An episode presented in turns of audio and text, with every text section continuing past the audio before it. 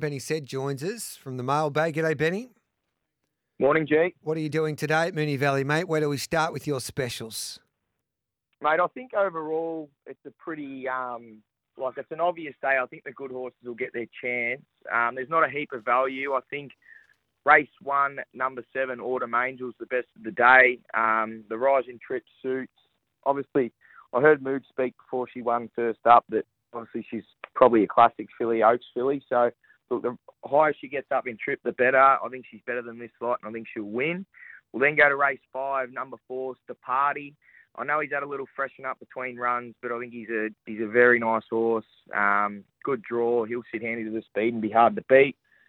Race six, number one, Charm Stone. She's the filly I want to be on in this race. I think she's obviously put the writing on the wall first up. There was big spooks around her early on. She's starting to put it together now, and she'll also be very hard to beat. And I think in the Feehan, they put up the wrong price, Tuvalu.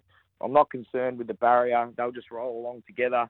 Him and Globe, they'll come across from the wide alleys, and they should slot in just behind the speed. I think they'll be very hard to beat, both of them horses. So Autumn Angel, the first to party, Charmstone and Tuvalu in the Feehan Stakes. Who wins the McEwen? What's that, Gary? Who wins the Mc, Who wins the McEwen for the sprinters?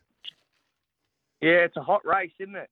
This year, um, look, it's hard to go go past the gun in Giga Kick, but um, I think Rothfire has a nice chance, drawn five. Yep. He'll go close to leading them up. Um, very tough on the source, Rothfire. I'll be happy to have something on him each way rather than Giga Kick at the shorts, but he'll be very hard to beat. All right, mate. Good luck today, Benny. Thanks, Gareth.